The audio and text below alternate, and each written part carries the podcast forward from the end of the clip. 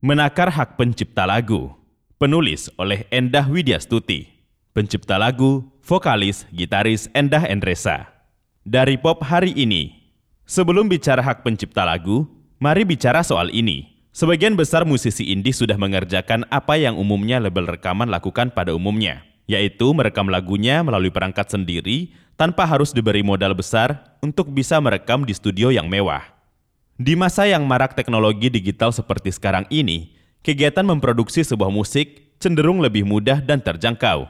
Setiap orang bisa membekali diri dengan perangkat teknologi seperti laptop atau PC, mikrofon, speaker, yang memudahkan proses rekaman. Hal ini tentu saja tidak mungkin dilakukan pada era analog beberapa puluh tahun lalu saat perangkat studio dengan pita rekaman cukup mahal hanya dan bisa disediakan di studio-studio besar milik label-label rekaman.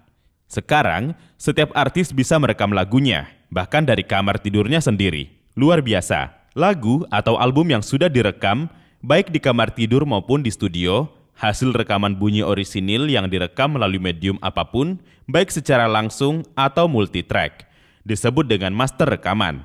Master rekaman tersebut yang kemudian akan dicetak dalam bentuk fisik seperti kaset, CD, vinil, atau diedarkan di digital service provider atau DSP seperti Spotify, Apple Music, YouTube Music, Deezer, dan lain-lain untuk sampai ke pendengar kita. Namun, apa sebenarnya hak-hak yang terkandung dalam sebuah master rekaman? Siapa saja yang berhak mendapatkan keuntungan atau royalti ketika sebuah master rekaman diperbanyak, dicetak dalam waktu fisik, kaset CD vinyl, atau diedarkan ke DSP? Apakah perbedaan haknya ketika master rekaman dikerjakan sendiri di rumah dengan yang dihasilkan di studio rekaman? Sebuah master rekaman, single atau album, terkandung dua hak. Hak pencipta lagu dan hak terkait. Hak pencipta lagu merupakan hak terhadap komposisi atau lagu ciptaan yang ada pada master rekaman tersebut. Sedangkan hak terkait adalah hak artis sebagai penampil lagu dan hak produser fonogram. Dalam hal ini, disebutlah label rekaman. Misalnya, saya Endah Widyastuti menciptakan lagu yang berjudul Liburan Indie. Kemudian dibawakan oleh Endah Endresa dan direkam secara mandiri di kamar sendiri melalui label pribadi, Ear Production. Maka, saya akan mendapatkan tiga hak. Hak pencipta lagu, liburan indie, hak terkait sebagai artis Endah Endresa, dan hak produser fonogram melalui label pribadi Ear Production. Apa yang terjadi ketika misalnya lagu liburan indie di cover dan direkam oleh artis dan label lain? Contohnya, band Mocha mengcover lagu liburan indie di bawah kerjasama dengan label Fast Forward Records. Pembagian hak yang terjadi adalah Endah Widyastuti tetap mendapatkan royalti atas hak sebagai pencipta lagu liburan indie. Band Mocha mendapatkan hak terkait atas master, Demikian juga FFWD yang mendapatkan hak produser fonogram karena mereka merekam kembali lagunya dan menghasilkan master rekaman yang berbeda. Jadi setiap kali master rekaman yang dirilis oleh FFWD diperbanyak, dijual, di-download, stream, di DSP akan tetap memberikan keuntungan untuk Endah Widyastuti sebagai pencipta lagu liburan indie.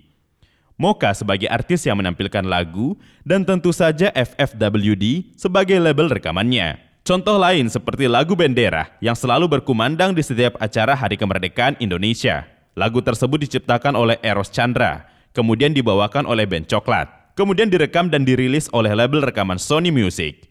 Master rekaman lagu Bendera berarti memiliki dua hak, yaitu hak pencipta lagu dan hak terkait. Hak pencipta lagu Bendera akan dibayarkan kepada Eros Chandra selaku pencipta lagu tersebut. Hak terkait di sini ada dua pihak, yaitu Coklat dan Sony Music. Hak band Coklat adalah hak sebagai pelaku pertunjukan atau penampil karena mereka membawakan lagu Bendera. Sony Music memiliki hak produser fonogram karena memproduksi dan merekam lagu Bendera menjadi master rekaman.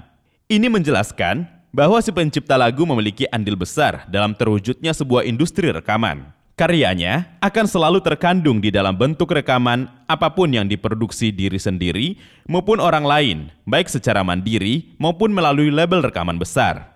Artis yang membawakan lagu akan mendapatkan keuntungan setiap kali penampilannya dalam master rekaman tersebut diputar atau diperdengarkan ke halayak umum atau dikomersialisasi. Dan tentu saja, label rekaman akan bisa mengeksploitasi master rekaman untuk mendapatkan keuntungan ekonomi. Penting untuk dicatat bahwa dalam menuliskan nama pencipta lagu harus dengan penulisan nama entitas pribadi.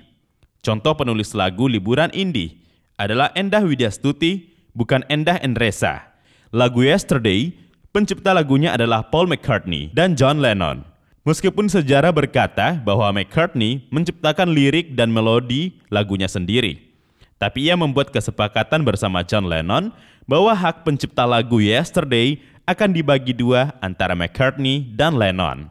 Jadi, jangan menuliskan nama pencipta lagu sebagai entitas band karena anggota band bisa saja gonta-ganti. Namun, nama pribadi pencipta lagu tetap akan abadi. Hal ini akan membantu upaya pendataan dan pembagian atas royalti pencipta lagu yang bersangkutan karena pemasukan dari hak intelektual karya cipta bisa diwariskan kepada anak cucu nanti. Tentu saja, ini sebuah peninggalan yang sangat berarti untuk keturunan dan keluarga para pencipta lagu. Selamat berkarya.